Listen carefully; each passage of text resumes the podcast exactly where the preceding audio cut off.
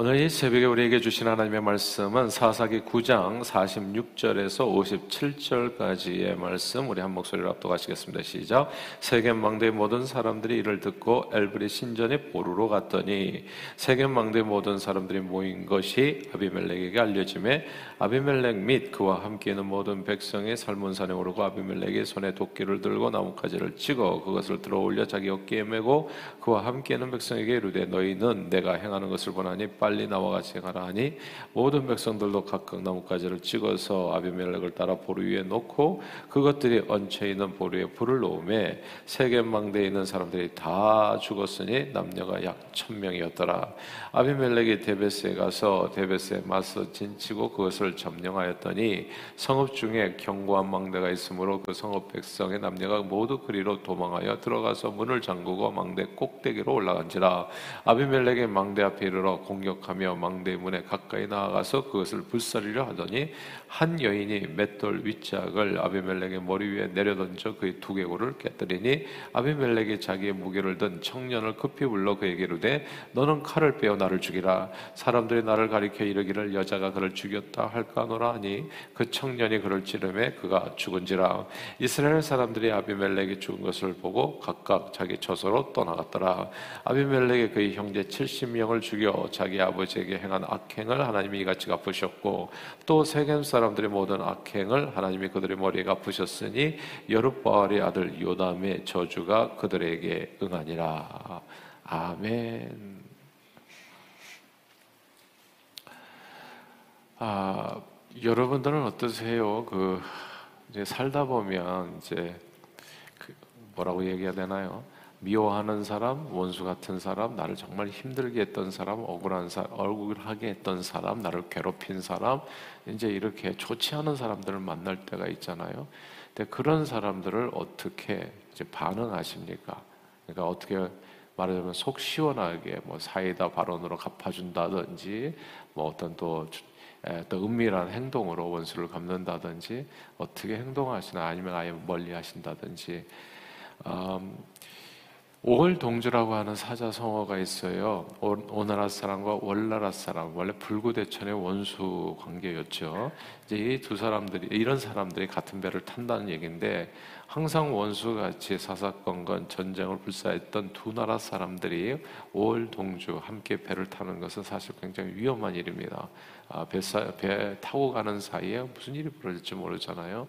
근데 그렇게 5월 동주 해가지고 배를 타고서 같은 배를 타고서 강을 건너게 되어졌을 때 중간에 이제 광풍을 만나게 되면 이렇게 원수 같은 사람들이 힘을 합친다라고 하는 의미에서 나온 말이 5월 동주입니다. 아무리 서로 간의 원수지간이라고 하더라도 공동의 목적을 달성하기 위해서 필요에 따라서 협력할 때 비유로 사용하는 말이 이제 5월 동주이지요. 서로 간의 이익에 따라서 얼마든지 어제의 적이 오늘의 동지가 될 수도 있고 반대로 어제의 동지가 오늘의 적이 될 수 있는 것이 우리가 항상 흔하게 보는 우리 인간사의 그런 삶의 모습적인 겁니다. 아비멜렉은 오늘 본문에서요 세겜 출신인 어머니와 문하세 지파 기드온 사이에서 태어난 이제 첩의 아들이 아비멜렉이었습니다. 그런데 이가 마음에 이스라엘 전체를 다스리고자 하는 다스리는 왕이 되고자 하는 야망을 품게 됩니다. 그리고 그 목적을 이루기 위해서 아비멜렉은 혈연과 지연을 이용해서 세겜 사람들 자기 이제 어머니 쪽이죠. 세겜 사람들을 자기 배경으로 삼아서 또 다른 기도원의 아들들인 자기 형제 70명을 한날에 다 죽여버리고 정권을 쟁취합니다. 쿠데타로 나라를 세운 겁니다. 이제 이런 일이 인간 역사에 되게 많이 일어나요. 쿠데타로. 예. 그 사람에게 아무도 권력을 준 적이 없는데 자기가 칼과 총을 앞상 세워가지고 스스로 무력으로 정권을 쟁취하는 사람들이 우리 한국 사회도 나오고 한국 사회만 나오는 게 아니라 세계 사회 이곳저곳에 엄청 나오는 얘기들이 되어지는 겁니다. 이제 그런 사람들 무력으로 힘으로 그렇게 뭔가 원하는 야망을 채웠을 때 그런 사람을 우리가 어떻게 대해야 될 건가? 그런 지혜도 이제 오늘 본문에 다 나오는 건데요. 약 3년간 이 아, 세겜과 아비멜렉은 이제 쿠데타에 성공한 쿠데타 세력들이죠. 아, 잘 지냈습니다. 이스라엘을 다스리면서 정치 권력이 주는 그 달콤한 맛, 그 열매를 즐겼습니다. 그런데 3년이 지나니까 어떤 일이 벌어지냐 하면 서서히 5월 동조했던 아비멜렉과 세겜 사람들 사이가 벌어지기 시작합니다. 드디어 어느 날 세겜 사람들이 반역을 합니다. 어제의 동지가 오늘이 적이 된다고 그렇게 좋던 관계가 원수 관계로 돌변해 버린 겁니다. 아, 처음에는 아비멜렉의 군세가 월등하게 우세해서 세겜성을 초토화시키죠. 세겜 사람들의 목숨을 구하여 몰려간 보루에 아비멜렉 오늘 본문에 나온 얘기인데 불을 놓아서 그 보루 위에 있었던 남녀 1천 명을 다 모조리 죽여버립니다. 그리고 세겜의 남은 잔당을 끝까지 쫓아가서 진멸하려고 데베스 성읍까지 가서 싸우다가 이제 거기에서 이제 변을 당하게 되는 거죠. 그만 망대 위에서 한 여인이 던진 맷돌 윗짝에 정말로 재수 없게 머리를 정통으로 맞게 됩니다. 근데 이게 사람 맞히는 게 쉽지가 않아요. 예, 위에서 돌을 던진다고 그래서 다 맞는 게 아니에요. 그게. 아 그런데 어떻게 우연히 여, 여인이 그것도 그냥 그냥 아이고 이렇게 힘들게 해가지고 아이고 이렇게 해가지고 탁 던졌는데 그게 그만 고개 머리 탁 맞아버린 거예요. 예. 이 확률이 거의 없는 겁니다. 뭐 남자가 이렇게 탁 들어가지고 겨냥해가지고 던진 게 아니라 그냥 여성이 그냥 끙끙끙끙끙끙 힘들어가지고 이게 좀 어떻게 해서든지 뭐라도 좀 해야 되지 않나 해가지고 그 아마 제가 생각할 때 이렇게 던진 게 아니라 그래가지고 그냥 굴렸을 것 같아요. 근데 그게 통, 통, 통 굴러가가지고 아비멜렉의 머리채에 탁 맞은 거예요. 그래서 머리가 깨진 겁니다. 그리고 아비멜렉이 죽임을 당하게 됩니다. 아비멜렉이 한 사람이 죽으니까 이제 전쟁이 그치는 거죠. 어, 한때 쿠데타의 주역으로 한 몸처럼 움직였던 아비멜렉과 세겜이 서로 치고받고 싸워서 완전히 깨끗하게 자멸해 버린 겁니다. 그 쿠데타 세력이 다 끝장이 나버린 거예요. 야, 근데 제가 생각해 보면 이런 말씀들을 보면 정말 무서워요. 하나님이 살아계세요. 하나님이 역사하세요. 우리 한국도 이 구데타 세력이 완전히 끝나버려요. 그냥 진짜 완전히 하나님이 끝장을 내버려요. 내가 하나님 무서운 줄 알고 살아야 돼요. 진짜 하나님 무서운 줄. 예전에 우리 어르신들이 있잖아요. 하늘이 무섭지 않냐고. 하늘을 무서워하면서 살아야 돼요. 말도 행동도 생각도 하나님이 하십니다. 제 질문은 이런 거예요. 왜 이런 일이 일어났는가? 한때 서로 죽고 못 사는 그런 좋은 관계였는데 왜 갑자기 원수가 되어서 서로 잡아먹지 못하는 관계가 됐는가? 물론 정치 세계에서는 그때그때마다 각자의 이권에 따라서 고무신 갈아 신을 때가 있잖아요. 어제의 적이 오늘의 동지가 되고 오늘의 적이 내일의 동지가 될 수 있다고. 그런 게 이제 우리 인간사 정치 세계이지만 아비멜렉과 세겜이 서로 처절하게 동반 추락을 하게 된 이유가 분명히 있는 겁니다. 그 이유가 오늘 본문에 나와요. 56절부터 읽어보겠습니다. 56절 읽겠습니다. 시작. 아비멜렉이 그의 형제 70명을 죽여 자기 아버지에게 행한 악행을 하나님이 이같이 갚으셨고 아멘. 여기서 아비멜렉이 70명을 죽여 악행이 뭐예요? 자기 아버지에게 행한 악행 하나님이 갚으셨다. 아비멜렉의 형제 70명을 죽인 어, 죽인 것은 전혀 아버지를 공경한 행동은 아닙니다. 오히려 아버지 명예를 더럽히고 자기 아버지 가문을 초토화시킨 폐륜이었습니다. 성경은 부모를 공경하라 이것이 약속에 있는 첫 계명이니 내가 이 땅에서 잘되고 장수하리라 했어요. 근데 제가 요즘 보니까 교회 안에서도 부모 공경하는 자식들이 많지가 않더라고. 그러니까 이게 참 위험한 일이에요. 그러니까 저는 1, 2, 3대를 제가 각오했을 때부터 그냥 간단해요. 이 교회는 그냥 부모를 공경하는 교회가 되게 하자. 기명기고 아니면 아닌 거예요, 그냥. 하나님의 말씀에. 아비멜렉의 죄는 아버지에게 행한 겁니다. 그럼 그 자식은 살아남지를 못해요. 그냥 쉽게 말해서. 그냥 살아요. 살지만 하나님의 축복하고는 거리가 멀어져요. 성경은 그냥 부모를 공경하라 이것이 약속 있는 첫 계명이니 네가 땅에서 잘되고 장수한다 약속했습니다. 아비멜렉은 지극히 이 말씀을 거꾸로 행했죠. 그러니까 우리 애들이 젊은 애들 이거 잘 모르더라고요. 어렸을 때 주일 학교에서 가르치는 게 많은 거를 가르칠 필요가 없어요. 몇 가지가 중요해. 몇 가지가. 네. 근데 그 중에 하나가 부모 공경입니다.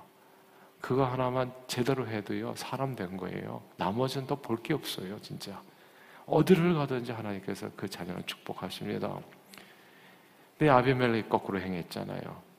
한때 아비멜렉은 이렇게 하고도 잘 지낼 줄 알았어요. 그가 일으킨 쿠데타는 성공했고 그렇게 그는 정권을 쟁취했고 이스라엘이 왕이 됐습니다. 부모 공경하지 않아도 맨하탄에서 뭐 하프 밀리언 밀리언 이상 돈 벌면서 잘 사는 자식들이 있어요. 자식들이. 예. 그런데 그게 영원할 수가 있을지는 잘 아무도 알 수가 없는 거죠. 그러니까 이게 잘 됐어요. 처음에 진짜 쿠데타도 일으켜서 참.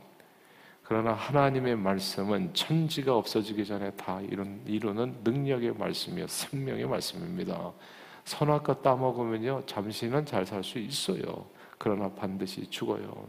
우리가 하나님의 말씀을 어기면 잠시 잠깐은 살 수 있어요. 주님 믿지 않고 자기 마음대로 부어라 마셔라 하는 사람들도 꽤 잘 사는 사람들이 있습니다. 그래서 사람들은 자기 뜻을 이룬 줄 알고 의기양양해서 계속 죄를 짓지요. 그런데 죄의 싹은 사망입니다. 회개치 않으면 반드시 죄 가운데 죽습니다. 오늘 안 죽으면 내일 죽으세요.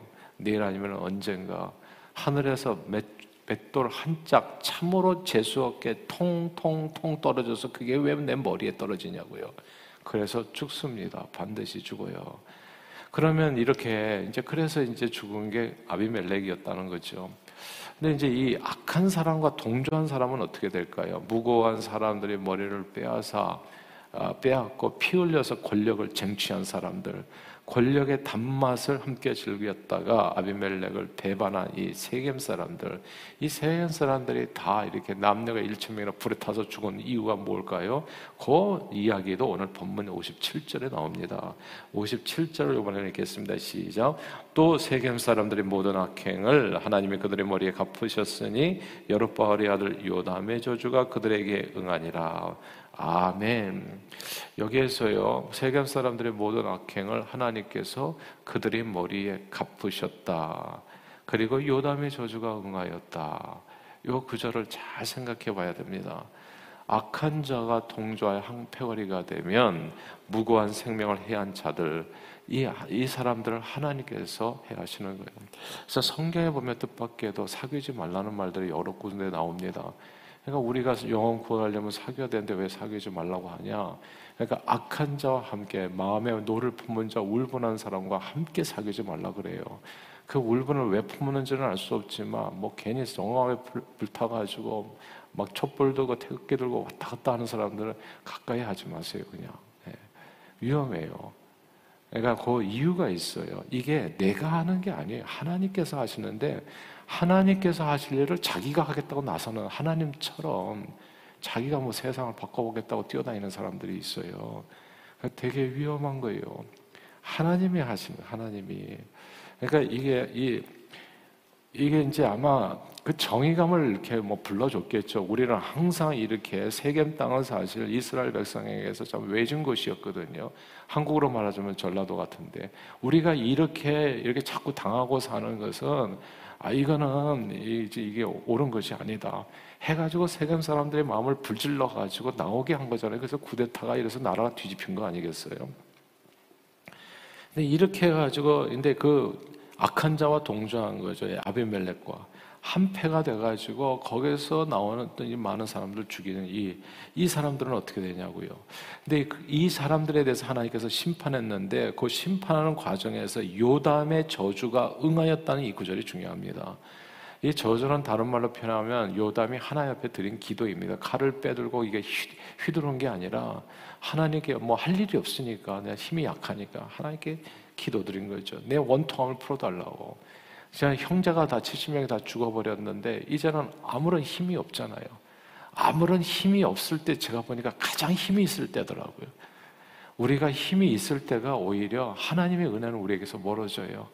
근데 약할 때 강함 되시는 거라고요.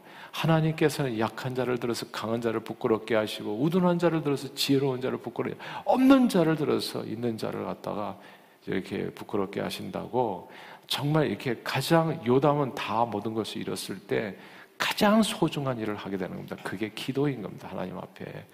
기도로 우리의 원통함을 풀어주시옵소서. 이렇게 기도했더니 그 기도가 응한 겁니다. 성경은 로마서 12장 19절에 이렇게 얘기합니다. 내 사랑하는 자들아 너희가 친히 원수를 갚지 말고 하나님의 진노하심에 맡기라 기록되었으되 원수 갚는 것이 내게 있으니 내가 갚으리라고 주께서 말씀하셨다 했습니다. 이게 하나님께 맡기면 돼요 기도로. 그래서 오늘 제가 서두에서 얘기했잖아요. 여러분을 힘들게 하고 어렵게 하고 정말 미운, 미운 사람들이 있잖아요. 원수 같은 사람들. 나를 만나기만 하면 괴롭히는 사람들. 어떻게 대처할 거냐고요. 요단과 같이 대처하시면 됩니다. 기도하면 돼요. 그 이름을 두고서 하나님, 너, 너무 힘들어요. 괴로워요. 그럼 반드시 하나님께서 역사하십니다. 언젠가 어느 목사님이 얘기하는데 저는 진짜 격하게 공감했어요. 목사님도 너무 괴롭히면 안 돼. 그 목사님 그 얘기 하더라고요. 너무 괴롭히면 하나님 앞에 자기는 기도한다고 하더라고요. 그 이름을 두고. 그러면 반드시 일이 일어난다고 하더라고요. 그러니까 이게 진짜 사람 괴롭히면 안 돼. 근데 사람을 내가 괴롭힘을 당할 때는 내가 해야 될 일은 가장 소중한 일은 칼을 빼는 게 아니에요. 사람 원수 갚는 게 아니고 그 영혼을 위해서 기도하고 하나님 옆에 내어놓고 그 지금 사실 관계에 대해서 내어놓고 내 원통함을 하나님 앞에 호소하고 그러면 하나님 살아계신 하나님께서 정리를 해주십니다. 정말 이걸 믿으셔야 돼. 믿으시면 아멘 하십시오. 네. 그렇게 인생을 정리를 하세요. 그러니까 하나님의 살아계심을 매일 매 순간 경험하시라는 얘기입니다. 요담도 아비멜렉처럼 와신 상담하면서 칼을 갈다가 칼을 휘둘렀으면 그렇게 쿠데타를 일으켜서 아비멜렉과 싸웠으면 어떻게 됐을까요? 그렇게 싸울 수도 있었을 거예요. 그러면 피의 전쟁은 그치지 않았을 겁니다. 그러나 요담은 가장 현명한 방법을 택해요. 억울하고 분하고 원통한 모든 일들을 하나님께 아릅니다. 원수 갚는 일을 하나님께 맡겨요. 그러자 놀라운 일이 벌어집니다. 요담의 기도가 응하였다는 겁니다.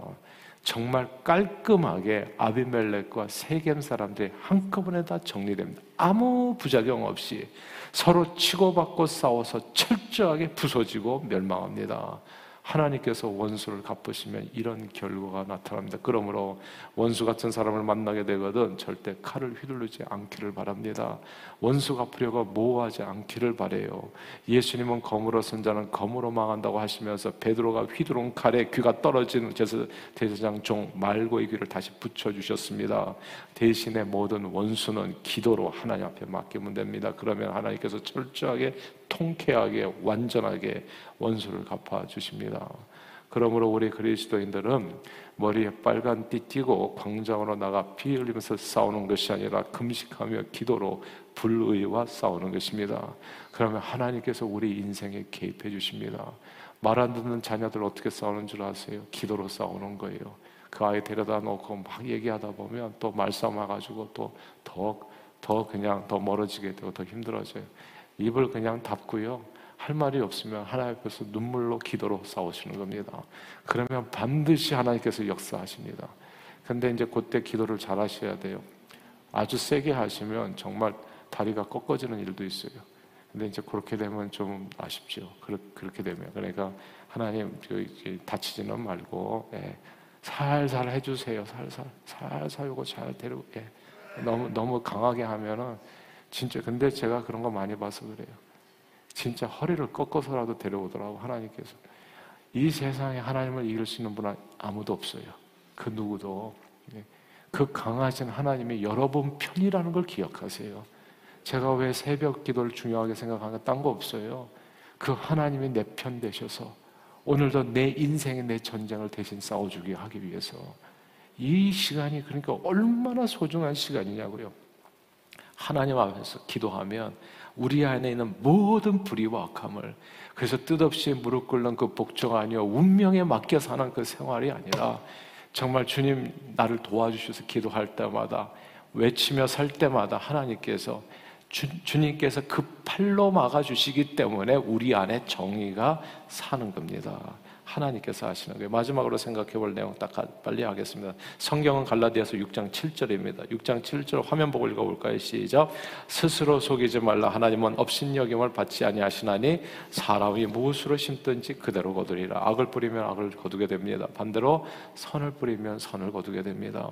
가는 말이 고와야 오는 말이 고와진다고 하죠. 하나님께서는 악행도 갚으시지만 오늘 본문처럼 꼭 기억하셔야 될 게 선행도 갚으신다는 거.